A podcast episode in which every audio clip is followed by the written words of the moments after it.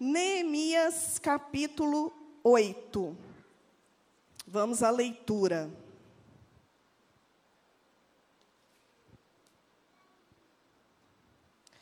Em chegando o sétimo mês, e estando os filhos de Israel nas suas cidades, todo o povo se ajuntou como um só homem na praça diante da porta das águas. E disseram a Esdras, o escriba, que trouxesse o livro da lei de Moisés, que o Senhor tinha prescrito a Israel. Esdras, o sacerdote, trouxe a lei perante a congregação, tanto de homens como de mulheres, e de todos os que eram capazes de entender o que ouviam. Era o primeiro dia do sétimo mês. E leu no livro, diante da praça que está à fronteira da porta das águas, desde a alva até ao meio-dia, perante homens e mulheres e os que podiam entender. E todo o povo tinha os ouvidos atentos ao livro da lei. Esdras, o escriba, estava num púlpito de madeira que fizeram para aquele fim. Estavam em pé junto a ele, à sua direita, Matitias, Sema, Anaías, Urias, Ilquias e Maazéias. E à sua esquerda, Pedaías, Misael, Malquias, Azum, Asbadana, Zacarias e Mesulão. Esdras abriu o livro à vista de todo o povo, porque estava acima dele. Abrindo ele, todo o povo se pôs em pé. Esdras bendisse ao Senhor, o grande Deus, e todo o povo respondeu: Amém, Amém. E levantando as mãos, inclinaram-se e adoraram o Senhor com o rosto em terra. E Jesua, Bani, Serebias, Jamim, Acube, Sabetai, Odias, Maazéias, Quelita, Azarias, Josabade, Anã, Pelaías e os levitas ensinavam o povo na lei e o povo estava no seu lugar. Leram no livro, na lei de Deus, claramente dando explicações de maneira que entendessem o que se lia. Neemias, que era governador, e Esdras, sacerdote e escriba, e os levitas que ensinavam todo o povo lhe disseram: Este é o dia consagrado ao Senhor vosso Deus, pelo que não prantieis nem choreis. Porque todo o povo chorava ouvindo as palavras da lei. Disse-lhes mais: Ide, comei carnes gordas, tomai bebidas doces e enviai porções aos que não têm nada preparado para si, porque este dia é consagrado ao nosso Senhor. Portanto, não vos entristeçais, porque a alegria do Senhor é a vossa força. Os levitas fizeram calar todo o povo, dizendo: Calai-vos, porque este dia é santo e não estejais contristados. Então todo o povo se foi a comer, a beber e a enviar porções, e a regozijar-se, e grandemente, porque tinham entendido a palavra que lhes foram explicadas.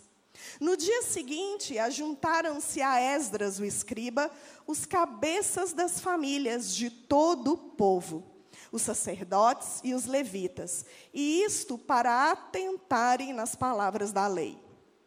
Acharam escrito na lei que o Senhor ordenara por intermédio de Moisés que os filhos de Israel habitassem em cabanas durante a festa do sétimo mês. Que publicassem e fizessem passar pregão por todas as suas cidades e em Jerusalém, dizendo: Saí ao monte e trazei ramos de oliveiras, ramos de zambujeiros, ramos de murtas, ramos de palmeiras e ramos de árvores frondosas, para fazer cabanas, como está escrito. Saiu, pois, o povo, trouxeram os ramos e fizeram para si cabanas, cada um no seu terraço, e nos seus pátios, e nos átrios da casa de Deus, e na praça da porta das águas, e na praça da porta de Efraim. toda a congregação dos que tinham voltado do cativeiro fez cabanas e nelas habitou, porque nunca fizeram assim os filhos de Israel, desde os dias de Josué, filho de Num, até aquele dia. E houve muito grande alegria. Dia após dia, leu Esdras no livro da lei de Deus, desde o primeiro dia até o último, e celebraram a festa por sete dias. No oitavo dia, houve uma assembléia solene segundo o prescrito. Vamos orar? Jesus, eis a tua palavra. E o teu povo nessa manhã reconhece a autoridade dela. Nós, assim como já foi orado, nós reconhecemos que é a tua palavra. Por isso, Espírito Santo, tu és o nosso mestre. Só tu podes nos ensinar, só o Senhor pode nos conduzir à tua verdade, só o Senhor pode nos revelar a verdade da tua palavra. Por isso eu oro para que o teu Espírito, Senhor, esteja sobre mim, sobre os meus irmãos, para que em nome de Jesus a tua palavra alcance o propósito pelo qual ela foi designada que nessa manhã, em nome de Jesus, os nossos corações sejam aquecidos por ela, que a unção que vem do teu espírito quebre todo jugo, que nós possamos estar atentos àquilo que o Senhor tem para a nossa vida, em nome de Jesus. Amém? Queridos, então, hoje a gente parte no livro de Neemias para uma nova sessão. É como se o livro de Neemias fizesse uma pequena divisão, mas é uma divisão muito singela, porque a divisão para o capítulo 8 vai depender totalmente do restante. Não é algo que agora é algo totalmente diferente, não.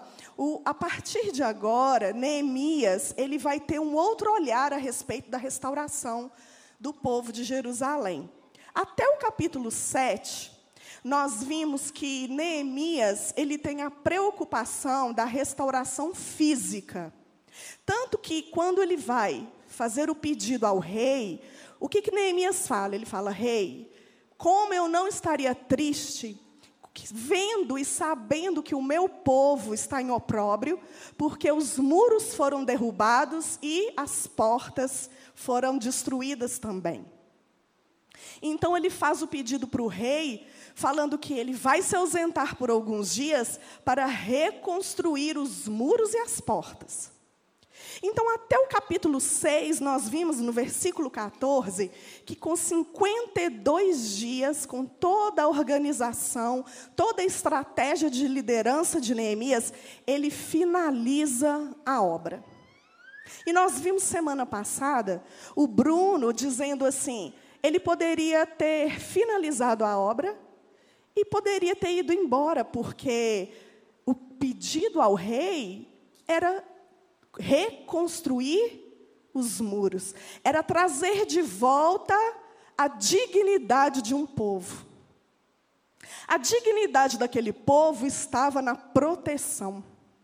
Porque Israel, como eu já disse aqui em outras pregações, Israel era um povo muito conhecido pelos povos vizinhos, porque eles sabiam que Deus, com mão poderosa, tirou Israel do Egito, abriu o Mar Vermelho, o Faraó com seus cavaleiros foram mortos ali. Deus fez grandes sinais, grandes maravilhas no deserto. Apenas com o poder de Deus, por um milagre, um povo como Israel, que peregrinou 40 anos no deserto, poderia derrubar um muro como Jericó. Então, Israel era muito famoso por ter o Deus que era o Deus de Israel. Mas, por causa do pecado, eles foram deportados, então, exilados para a Babilônia, e eles ficaram em opróbrio. Então, Neemias entende muito bem a importância de reconstruir o muro daquela cidade. Porque sem proteção, sem sentinela para você subir no topo e olhar ao redor, se vem inimigo, não tem como ter dignidade. Mas, no capítulo 7, Neemias ele tem algo interessante, ele discerne, Ele sabe que a vontade de Deus não finaliza na reconstrução dos muros. Ele sabe que a missão dele como reconstrutor não finaliza ali com aquela reconstrução física.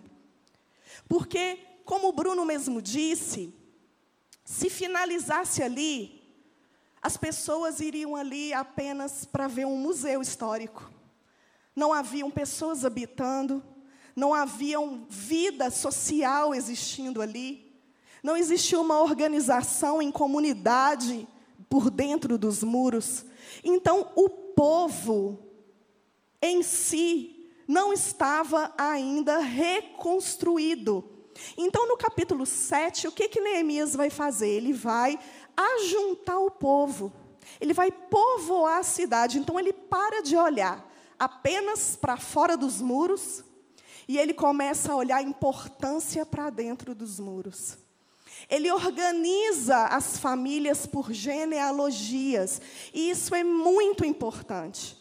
Porque em Israel, você saber de qual família você pertence, vai dizer qual é a sua função ministerial. Apenas os sacerdotes e levitas tinham o serviço do templo. O povo de Judá era o povo que viria a descendência do Messias. Então, Neemias entende essa importância e faz uma nova listagem genealógica. E no primeiro versículo do capítulo 7, nós vemos ele colocando porteiros ali nos muros para vigiar e para manter a proteção da cidade, enquanto eles trabalham para dentro dos muros. Isso é muito importante, porque nós não podemos deixar de vigiar mesmo quando o foco passa a ser outro agora.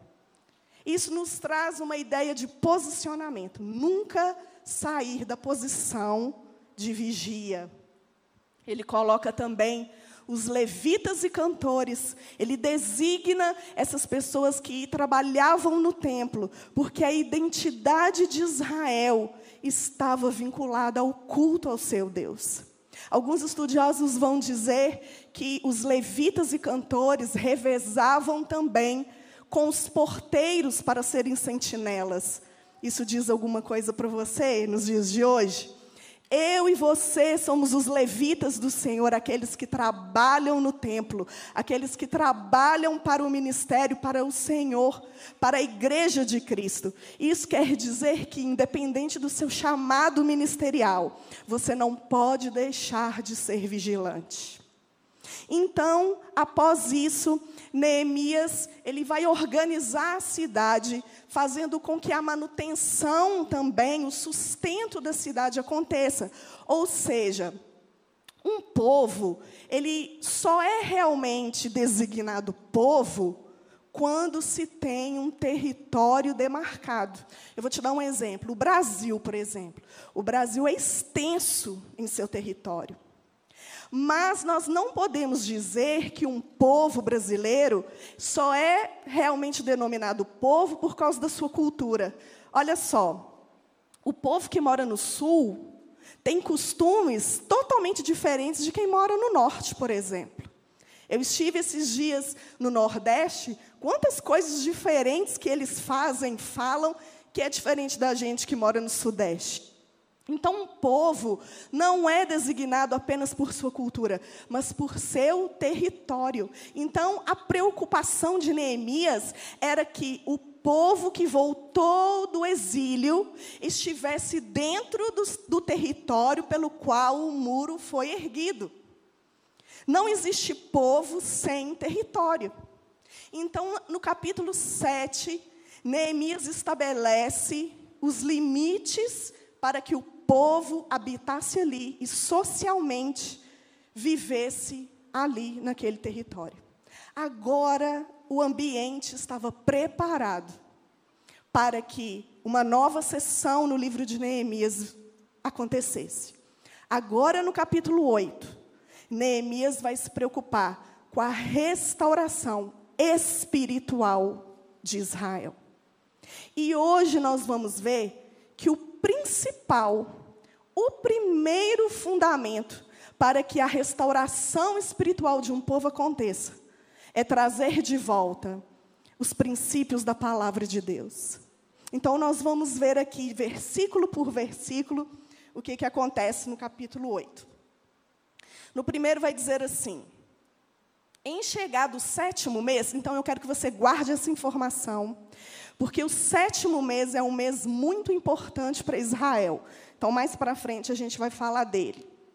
Estando os filhos de Israel nas suas cidades, todo o povo se ajuntou como um só homem na praça diante da porta das águas e disseram a Esdras, o escriba, que trouxesse o livro da lei de Moisés que o Senhor tinha prescrito a Israel. Olha que interessante a informação que nós temos. Ela vai dizer que o povo se reúne como um só homem. Essa, essa informação é importante, sabe por quê? Muitos podem estar aqui reunidos mas alguns podem não estar como um só homem. O que quer dizer estar como um só homem? É estar em unidade de propósito, é estar em concordância de visão, é estar em como um único pensamento, propósito, missão, visão. Quantas vezes nós percebemos que estamos num determinado lugar e a gente pergunta assim: o que, que eu estou fazendo aqui? não é verdade? Mas essas pessoas estavam com a mesma visão, com o mesmo propósito, com o mesmo desejo. Qual era o desejo? Não foi Esdras que convocou o povo. Estou fazendo uma convocação solene para que o povo venha. Não. A Bíblia está nos dizendo que foi o povo que se reuniu e foi o povo que mandou chamar Esdras. Por que Esdras? No versículo 2 vai dizer: Esdras, o sacerdote. Mas nós temos também uma informação no versículo 9, que Esdras, além de sacerdote, era escriba. E se os irmãos lembrarem que nós estudamos o livro de Esdras, no capítulo 7, versículo 10, vai dizer que Esdras era um escriba. O que é um escriba? Um estudioso da lei um ensinador, um professor, um mestre. E vai dizer que ele cumpria três propósitos. Ele buscava a palavra, ele cumpria a palavra e ele ensinava a palavra. Percebam os irmãos que é uma progressão. Primeiro você busca, você aprende. Depois você pratica, porque você só pode ensinar o que você pratica, senão é farisaísmo, porque é fariseu que fala o que não faz. Então percebam os irmãos o temor e tremor dos pregadores aqui. Que Deus nos ajude. E aí, ele vai fazer o quê? Depois de praticar? Ele vai ensinar, porque o que você aprende da palavra de Deus não pode ficar retido em você. Você tem que ser um canal desobstruído. Isso não é só para quem tem chamado de mestre. Isso é para mim e para você. Glória a Deus. E olha aqui uma coisa interessante, porque eu não sei se vocês são como eu, mas quando eu vou ler a palavra, eu faço algumas perguntas para mim mesma. Aqui está escrito que eles se reuniram aonde? Na porta das águas. Que interessante.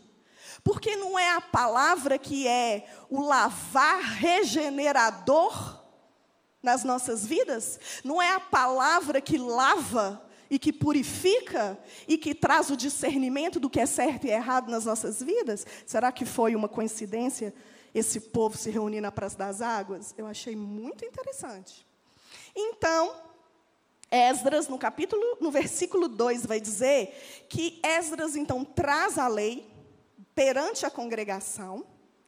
E olha que interessante, não tinha apenas homens, mas tinham homens, mulheres e todos que pudessem entender. Muitas crianças estavam ali reunidas.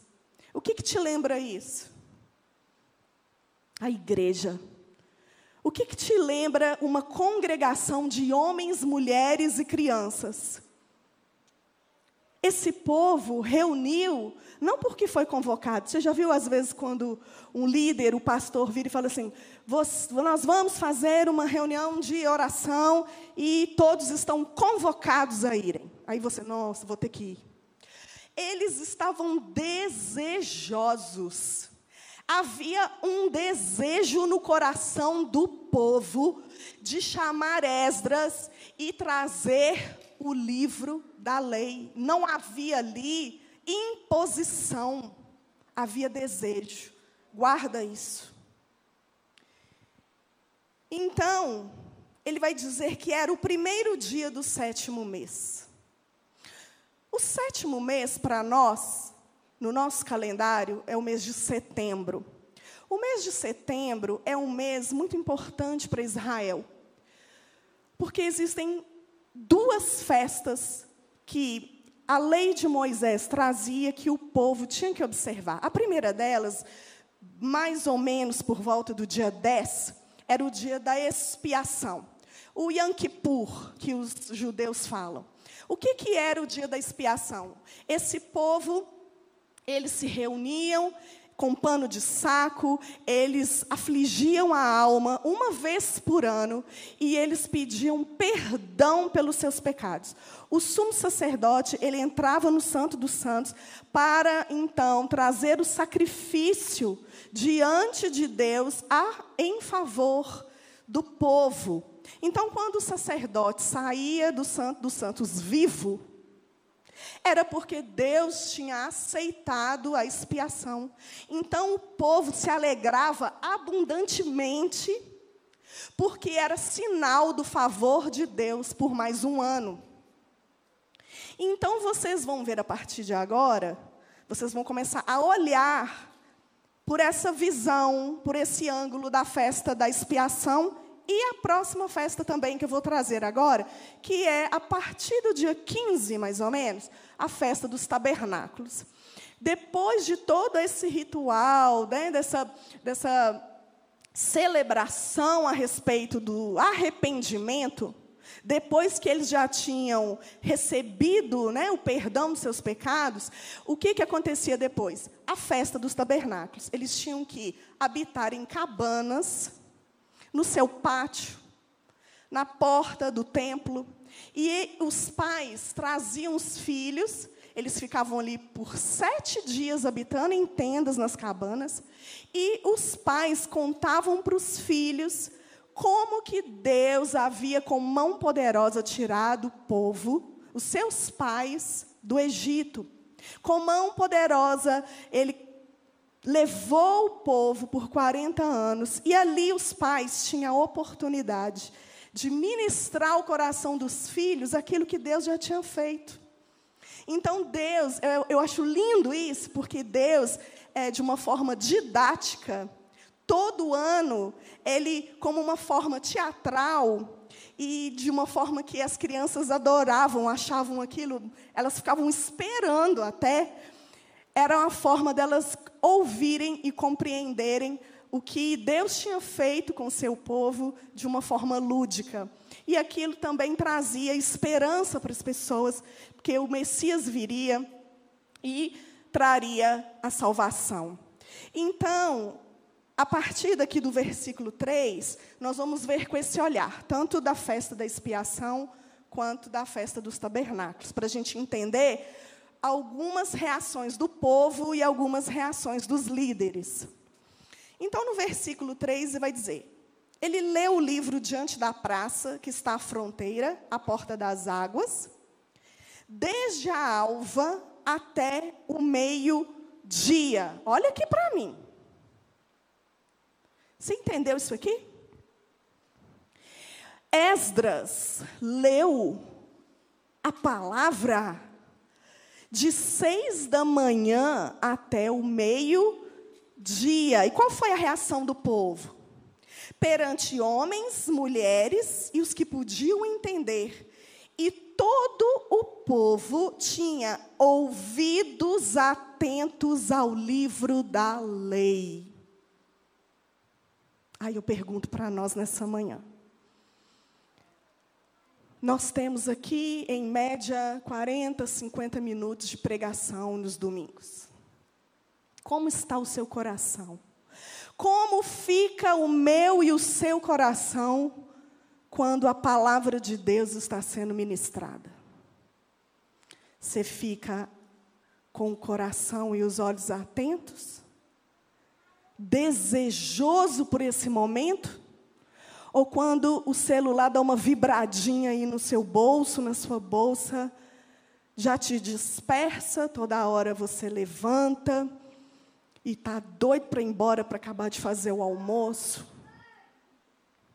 e não vê a hora de tudo acabar, porque na realidade a gente não passa de religioso, porque a gente vem para cá, não para cultuar a Deus e receber uma palavra para mudar a nossa vida, mas a gente vem porque a gente é místico demais e acha que se a gente deixa de vir na igreja, aí as coisas podem piorar para o nosso lado. Na verdade, não é uma relação de adoração, é de troca. Ó oh, Deus, eu estou indo no culto, na pandemia, hein? O senhor está vendo, né? Religiosamente, não falto não, viu? Sabe o que, que esse povo fez? As mulheres, as crianças, ouviram a palavra durante seis horas. E se eu disser para você hoje, a palavra hoje vai durar seis horas? Só dois ali deram glória. Porque esse povo não sabia desse detalhe. Eles reuniram, pediram Esdras, mas eles não tinham em mente que ia ficar seis horas. Talvez eles pensassem que seria só um pedaço da lei que seria lida, mas ficaram seis horas com os ouvidos atentos. Então, eu quero trazer algo aqui para nós essa manhã. Muitas vezes a gente vai no culto, aí a gente ouve a palavra e a gente fala assim: Eu não recebi nada. A palavra hoje foi boa, não. A palavra hoje, sei lá, estava pesado. É, não gostei. Eu não gostei da palavra hoje. O que Neemias está nos ensinando aqui hoje é um caminho de mão dupla. Porque capítulo 8, ele é um ensinamento para nós de como é poderoso uma pregação expositiva. Por quê? Porque a pregação expositiva, ela vai ter três pontos.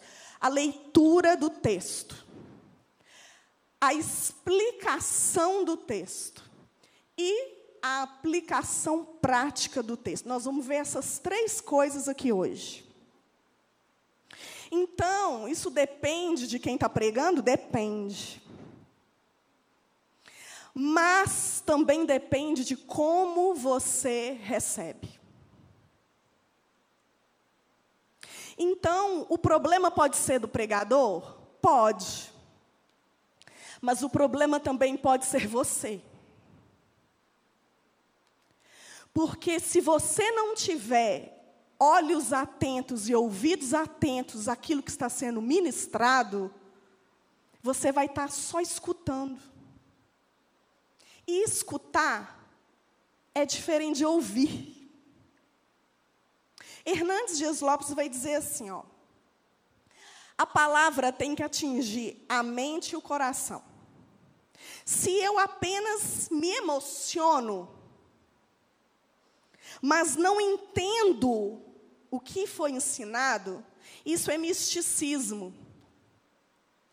Isso é interessante para quem prega. Às vezes a gente fala assim, é, gente, o Senhor não ama o pecado, nós temos que nos arrepender disso hoje. Aí tem irmão falando assim, aleluia, glória a Deus. Isso, irmãos, adultério é pecado. Oh, aleluia! Não, é misericórdia. Tenha misericórdia de mim, Deus. Essa palavra é para mim, me, me ajuda a vigiar. Então, não é a manifestação que vai dizer que você está recebendo.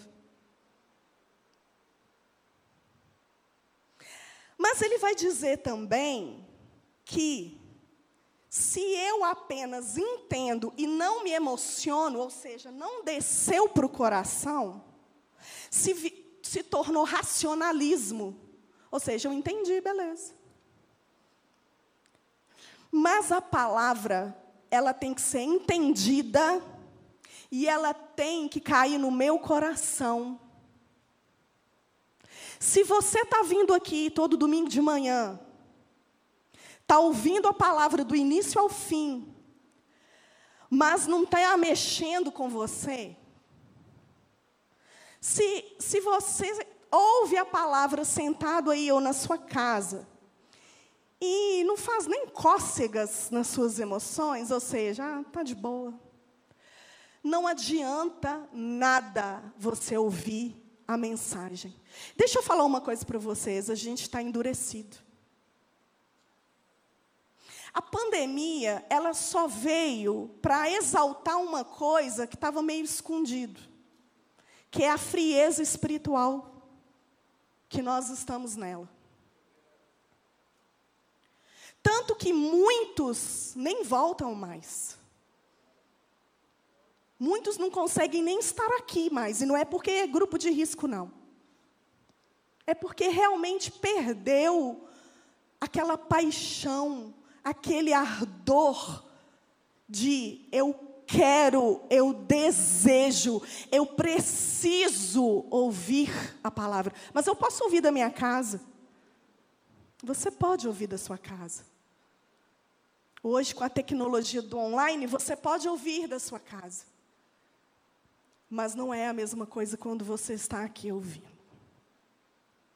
Aquele povo, eles tinham tanto desejo que aqui não relata que as mulheres levantaram a mão e disseram assim: Ô Esdras, a gente pode continuar amanhã que eu tenho almoço para fazer.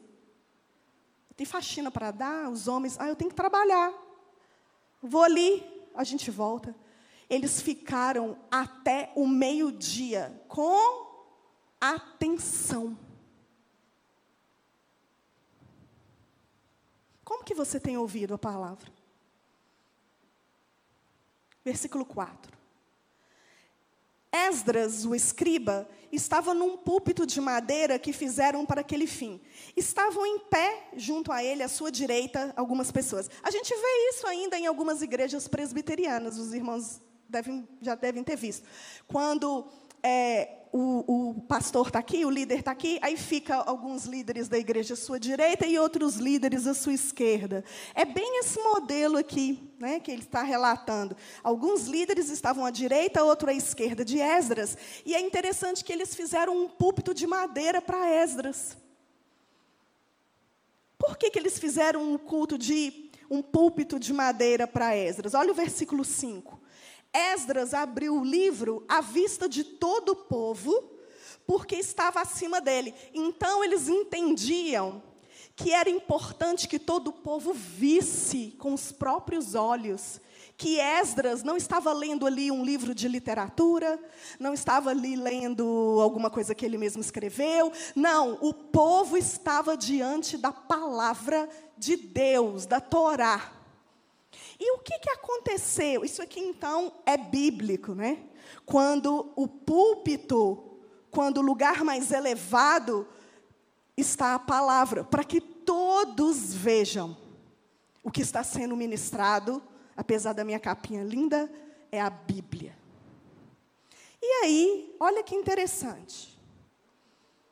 Porque estava acima dele, abrindo ele todo o povo se pôs de pé. Nós vemos essa tradição em algumas igrejas ainda. Quando o líder, o pastor, vai ler a palavra, eles ficam de pé. Ainda hoje eles fazem, muitas igrejas fazem isso.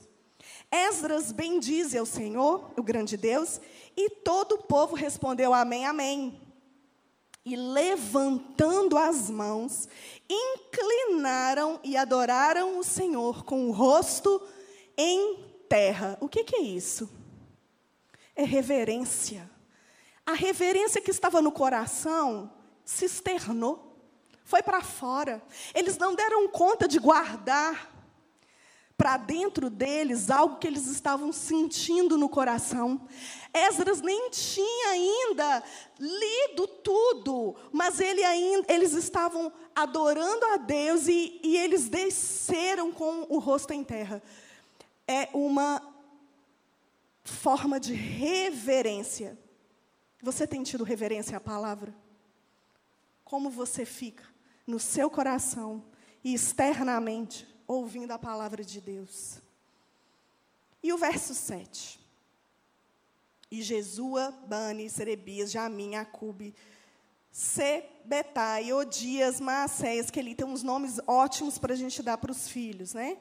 Os levitas ensinavam o povo na lei e o povo estava no seu lugar. Ou seja, enquanto Esdras lia, alguns líderes iam andando no meio do povo para ir explicando. Vocês estão entendendo? É isso, ia traduzindo no aramaico, ia, ia trazendo. Ó, oh, isso aqui vocês estão entendendo, gente? Vocês estão conseguindo ouvir? Ficou alguma dúvida? Então houve a leitura e estava havendo a explicação, porque não adianta alguém vir aqui, ler um texto e ficar falando difícil para você. Pode ter palavras bonitas, pode ter PhD, pode ter títulos, mas se você sair daqui sem entender o que, que o texto está falando, não adianta nada. O bom pregador não é aquele que fala eloquentemente, mas é aquele que faz você entender. Você tem que sair daqui falando assim: eu entendi. É isso. Como que eu nunca tinha visto isso? Então, versículo 8. Leram no livro, na lei de Deus, claramente, dando explicações, de maneira que entendessem o que se lia.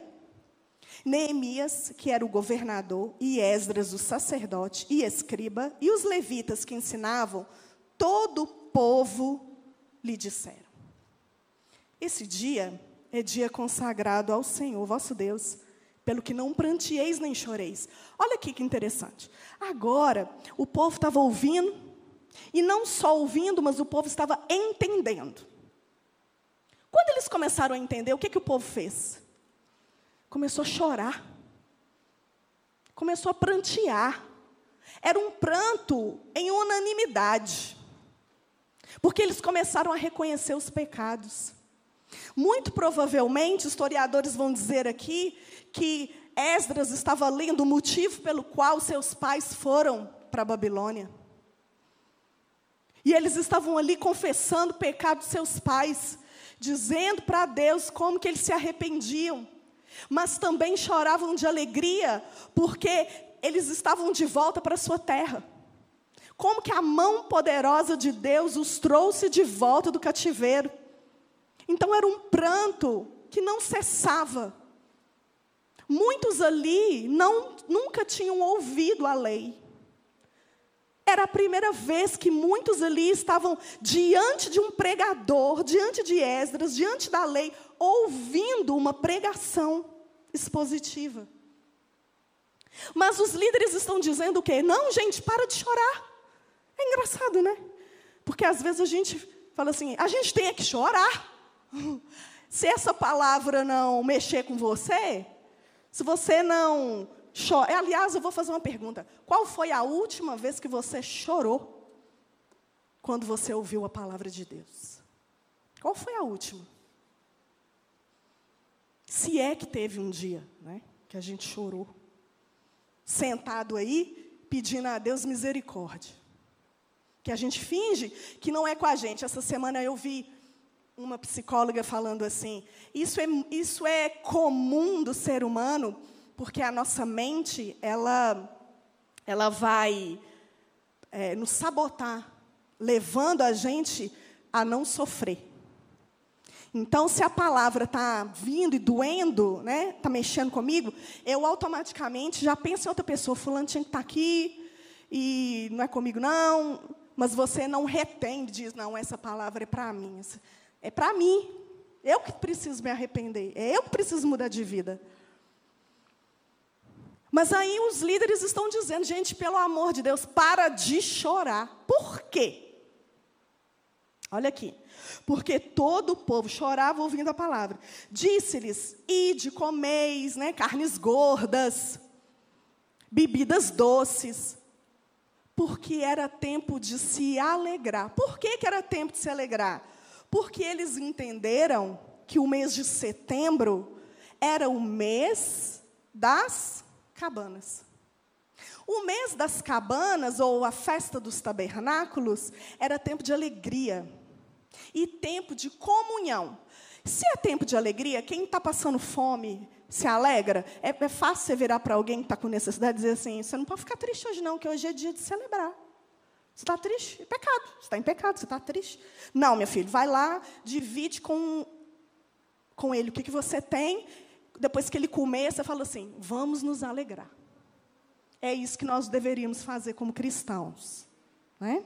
Aí alguém fala assim: Fulano, eu estou passando por uma dificuldade, você ora para mim? Você me ajuda? Eu vou orar para você, irmão. Não, não é, não é orar, não. Pega lá né, um mantimento, uma, compra uma cesta básica e dá para o irmão. Aí você ora também, que é bom. Né?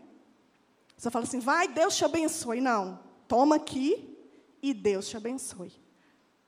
Então, os líderes estão dizendo isso. Hoje não é dia de chorar. Hoje é dia de comemorarmos e relembrarmos a festa dos tabernáculos. Então, o que você vai fazer? Você vai comer, para de chorar, lava esse rosto e olha para o lado se tem alguém que não está comendo. Se você vai lá e compartilha e chama para se alegrar. Então, no versículo 10, vai dizer assim, ó. Enviai porções ao que não tem nada. E aí isso é interessante, porque é, vai nos ensinar que a adoração e a obediência a Deus não é uma coisa só verticalizada, eu e Deus. A obediência, lembram que eu falei da pregação expositiva? A leitura, a explicação e a aplicação, agora era a aplicação prática.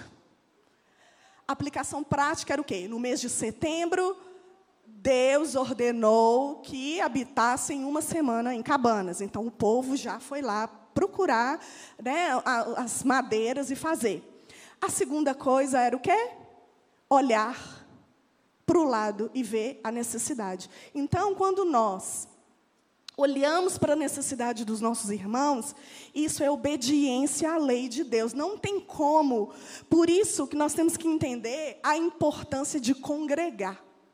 A importância de viver em comunidade. A gente não é igreja, só a gente. Eu sou igreja, meu filho, você sozinho, você não é nada. Você se ajunta nos irmãos e somos igreja. Porque a igreja não é feita de um indivíduo, a igreja é feita do povo é o território de Deus. Então, eles estavam praticando, a aplicação prática estava acontecendo. E aí ele vai dizer um versículo que a gente fala tanto e não sabe de onde que veio, né? Ele vai dizer assim, ó, preparado para si, porque esse dia é consagrado ao nosso Deus, porque não vos entristeçais, porque a alegria do Senhor é a vossa força. Então, o que, que Neemias aqui estava dizendo, os líderes estavam dizendo? Você precisa se fortalecer na alegria do Senhor. Eu sei que você está triste, e é interessante que na, lá em Levíticos vai dizer que primeiro vinha a festa da. Festa não, o dia da expiação, que era o dia do arrependimento, que o sacerdote entrava, aquela coisa toda. Depois, depois que o povo já tinha chorado, arrependido, aquela, né, havido o concerto, aí que vinha a festa dos tabernáculos. Mas aqui estava acontecendo inverso, porque à medida que eles iam lendo a palavra, Aí eles entenderam que tinham que fazer a festa, porque era o mês de setembro. Mas eles ainda não tinham feito o dia da expiação, por isso eles estavam chorando. A palavra vinha e eles estavam totalmente quebrantados. Era um quebrantamento. Eles não conseguiam segurar. E aí os líderes falavam: para de chorar, é para ficar alegre. A gente tem que comemorar, a gente tem que falar dos feitos do Senhor no deserto. A gente tem que. Hoje é dia da gente olhar para os milagres do Senhor. E aí ele diz: então fortalece aí, lava essa cara, passa um ruge aí, e a alegria do Senhor é sua força. E aí, irmãos, no versículo 11, vai falar: Os levitas fizeram calar todo o povo, dizendo: Calai-vos, porque esse dia é santo e não estejais contristados. Então todo o povo se foi a comer, beber, enviar porção, regozijar grandemente, porque tinha entendido as palavras que lhe foram explicadas. Então, o que, que acontece quando o povo entende o que é explicado? Pratica. Para trazer um reavivamento espiritual, não é só ler o texto. Para trazer um reavivamento espiritual, não é só você sair de sua casa, sentar e escutar. É uma responsabilidade de quem prega e é uma responsabilidade de quem ouve. E quando você entende, o desejo de praticar é automático. Sabe por que muitas vezes você não tem praticado a palavra? Porque você não tem entendido verdadeiramente o que ela quer dizer. Porque você não está com o coração o tempo todo atento àquilo que Deus está dizendo. É para criar expectativa no coração. É para sair de casa dizendo assim: Ah, Senhor, o que, que o Senhor vai falar comigo hoje? Meu coração está sedento, e quantas vezes Davi nos Salmos dizia isso? Minha alma anela, como suspira a corça pela corrente das águas. Você já viu uma corça suspirando pela corrente das águas? Ela está desesperada, porque a corrente das águas está passando por baixo. E ela fica louca, porque ela quer a água. E às vezes a gente vem assim, né? É, deixa eu ir lá. Cumprir o ritual religioso.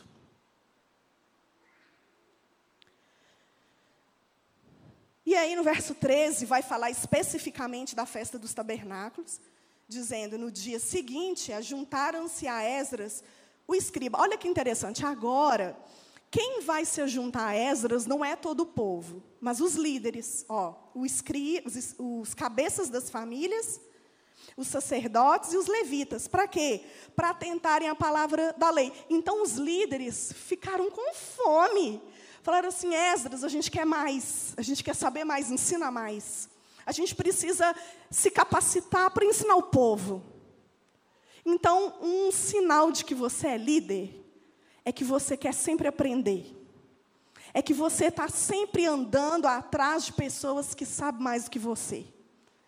É você chegar e, Silvio, eu quero andar com você, você me ensina, você me discipula, essa, essa parte aqui, chegar no pastor Bruno também, eh, nos líderes da igreja, nos líderes de célula, e falar: olha, a partir de hoje eu ando com você porque eu quero aprender.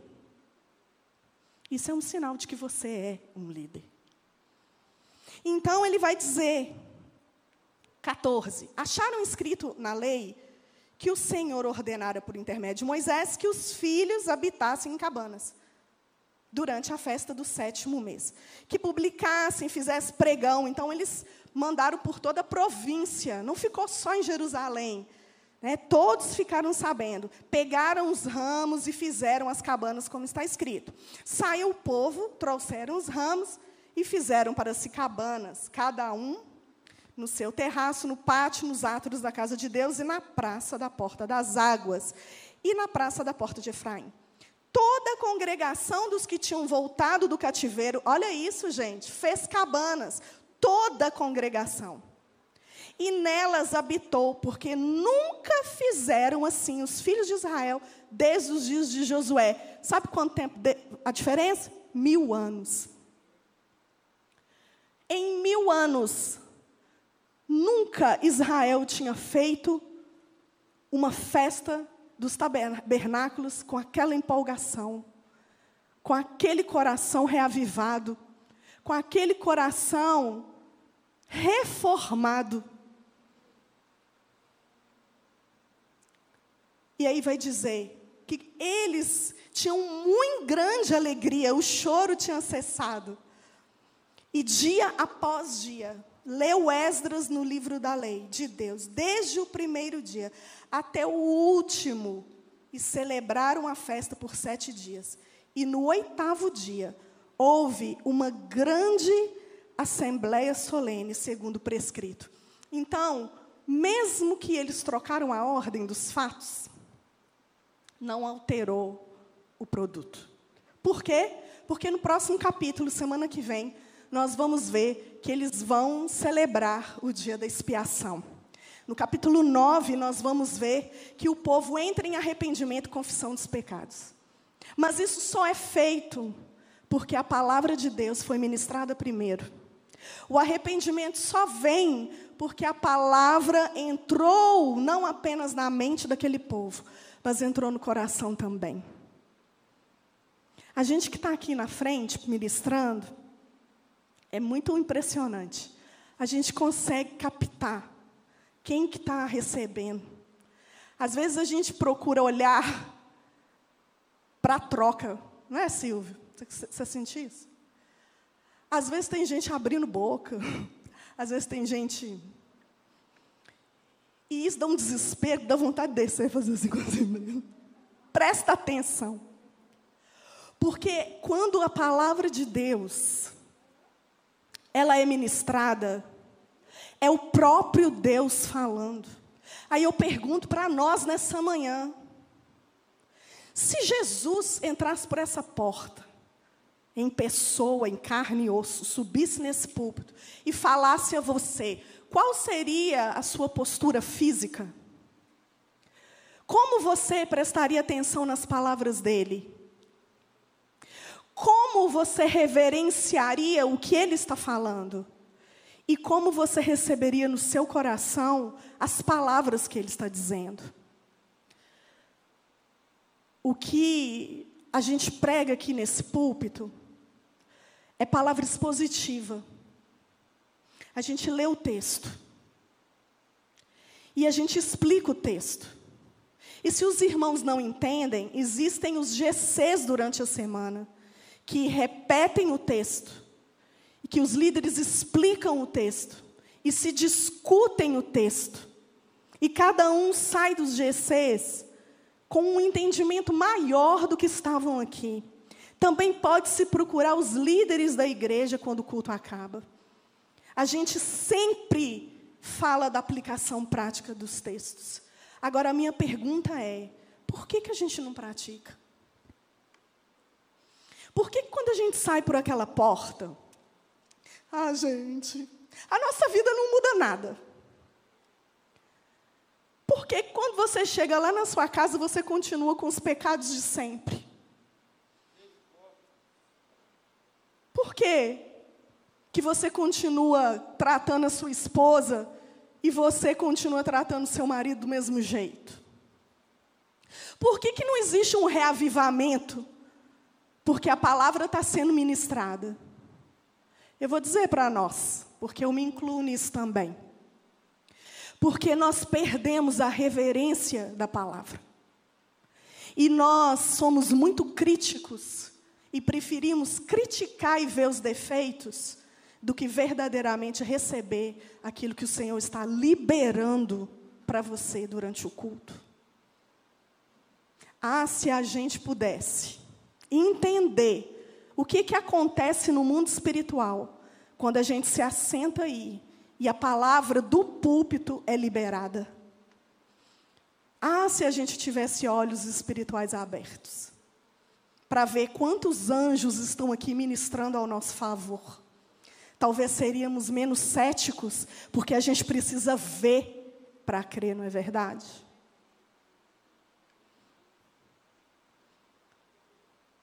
O que Neemias 8 vem trazer para nós é um equilíbrio entre o que se prega e como se ouve. A minha oração nessa manhã é que, cada vez mais nesse púlpito, os ministros tenham temor e tremor no que pregam. E também os que ouvem tenham reverência e tenham quebrantamento de coração para ouvir o que está ouvindo. Porque Deus não coloca ninguém aqui para falar se Ele não quer. Esteja aqui como um só homem. Esteja aqui com o mesmo propósito. Nós temos, irmãos, nós vamos ser cobrados pelo que a gente está aprendendo. Vocês estão percebendo que nós estamos aprendendo que a reconstrução requer responsabilidade. Não adianta você só reconstruir os muros. Chegou o tempo da reconstrução espiritual. O que o Senhor está ministrando para nós aqui nessa manhã é, lembram de Apocalipse, capítulo 3, quando o anjo vai dizer à igreja de Laodiceia: Você está morna. E porque você está morna, eu estou a ponto de vomitar você da minha boca. E o povo entendeu. Sabe por que, que o povo entendeu? Porque em Laodiceia tinham correntes de água, fontes de água, tinha água fria e tinha águas termais. Era uma cidade turística. Muitos iam lá para Caldas Novas. E aí, o que, que Deus está falando? A água fria se misturou com a quente, ficou morna. Você já bebeu água morna? Dá enjoo. Então é preferível que você seja frio ou quente, decida. O que, que você quer ser? Você quer ser frio? Então decida. Posicione-se, sai do meio do muro. Ó, oh, tá bom, eu sou frio, eu não quero compromisso, eu, eu sou do povo que não quero. Então assume isso. Agora, você quer ser quente? Sai do lugar da mornidão. Hernandes Dias Lopes vai dizer: Embora muitos creiam na infalibilidade da Bíblia, não praticam. Talvez você é daqueles que pensam assim: eu sou reformado, eu creio na infalibilidade, infalibilidade da Bíblia e eu prezo pela Bíblia. Que bênção! Nós também. Mas se isso não faz você chorar, se isso não faz você reverenciar a palavra, se isso não faz você sair daquela porta e mudar a sua vida, meu filho, não adianta nada. Lutero vai dizer: sermão sem unção endurece o coração, mas os ouvintes sem ouvidos também. Por isso, nessa manhã, que o Senhor nos dê a graça de termos capacitação nesse púlpito, unção nesse púlpito, mas que haja também unção para ouvir aí embaixo, e você que está em casa também. Aplicações práticas, que eu já falei algumas por aqui. Pessoal do louvor pode subir? Seja Esdras Interessante que outro dia eu estava andando na rua, estava com meu marido, e uma pessoa me conhece falou assim: ora para mim. Eu falei, eu vou orar. Não agora, no meio da rua. Falei, Jesus. Aí, ministrando aqui, estudando aqui, o Espírito Santo falou comigo assim: isso devia acontecer mais vezes, por que, que você está assustada? As pessoas têm que reconhecer que você é Esdras. Se isso não está acontecendo com você, arrepende. Porque o povo reconheceu, mandou chamar Esdras, não mandou chamar mais ninguém, mandou chamar Esdras. Por quê? Porque o povo sabia que ele buscava, o povo sabia que ele cumpria e o povo sabia que ele ensinava. Qual dessas três pernas ou pontas está faltando na gente? Qual foi a última vez que alguém chegou para você na sua família que ainda não converteu, ou seus vizinhos bateu lá na sua porta e falou assim: pelo amor de Deus, ora para mim, eu sei que você tem um relacionamento com Deus. Qual foi a última vez? No seu trabalho? Qual foi a última vez que alguém olhou para você e falou assim: Esdras, lê a palavra para mim? Eu posso ir na sua casa para você me ensinar a palavra? Tem gente fazendo isso comigo, com você? Não? Está errado. Seja Esdras. Segunda aplicação. A reforma, ela tem que acontecer dentro de mim primeiro. Dentro da minha casa depois. E partir para cá, dentro da igreja, em terceiro lugar. Porque a igreja é reflexo das famílias. Sabe quando que essa igreja vai ser avivada? No dia que você for dentro da sua casa. Sabe quando a gente vai começar a ver pessoas cheias do Espírito? Quando você for cheio do Espírito dentro da sua casa. Todas as vezes que você sair da sua casa para ouvir uma mensagem, ou quando você estiver dentro lá da sua casa no seu devocional, nunca mais, nunca mais, ouça a palavra de Deus da mesma forma que você vinha ouvindo. Não é um sermão, é a palavra que tem poder para salvar, tem poder para libertar. Enquanto eu estou ministrando, você pode estar sendo liberto. Tem poder para edificar, tem poder para trazer arrependimento de obras mortas, porque eu não tenho, mas a palavra de Deus tem poder. O Espírito Santo habita junto da palavra. Isso é algo que eu quero trazer nessa manhã. E nós vamos adorar a Deus. Quando Deus disse: haja luz e houve luz, o Espírito pairava sobre as águas. E era tudo um caos, mas quando Deus disse haja, o Espírito se moveu. Na visão de Ezequiel, naquele exército, do vale de ossos secos, veio um vento dos quatro cantos, e o Espírito diz para Ezequiel: profetiza. Enquanto ele falava, o Espírito fazia reviver aquele exército. O Espírito age com a palavra. Nunca negligencie o ministério do Espírito Santo. Fica de pé no seu lugar. Nós vamos adorar a Deus agora. E enquanto você estiver adorando, deixa eu te dizer uma coisa. Eu não estou dizendo aqui que a partir de agora a igreja tem que ser aquela igreja barulhenta. Eu não estou dizendo isso. Mas eu estou dizendo que se não estiver havendo barulho no seu coração, está errado. Mas se você quiser expressar para o seu Deus, eu quero dizer uma coisa para você. Seja livre seja livre em nome de Jesus. Que as cadeias que prendiam você da religiosidade caiam por terra essa manhã.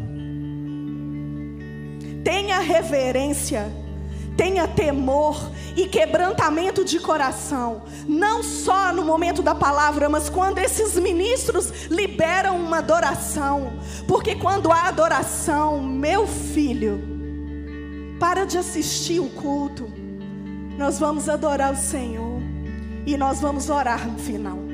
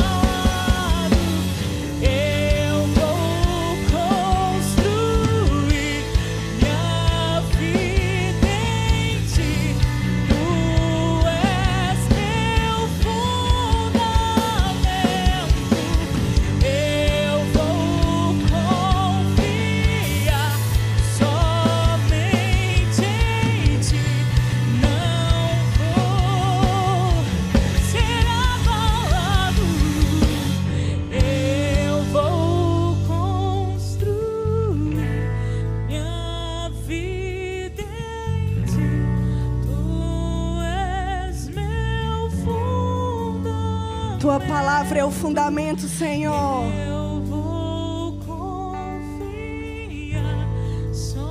Nós confiamos na tua palavra, Senhor. E exaltamos a tua palavra nessa manhã.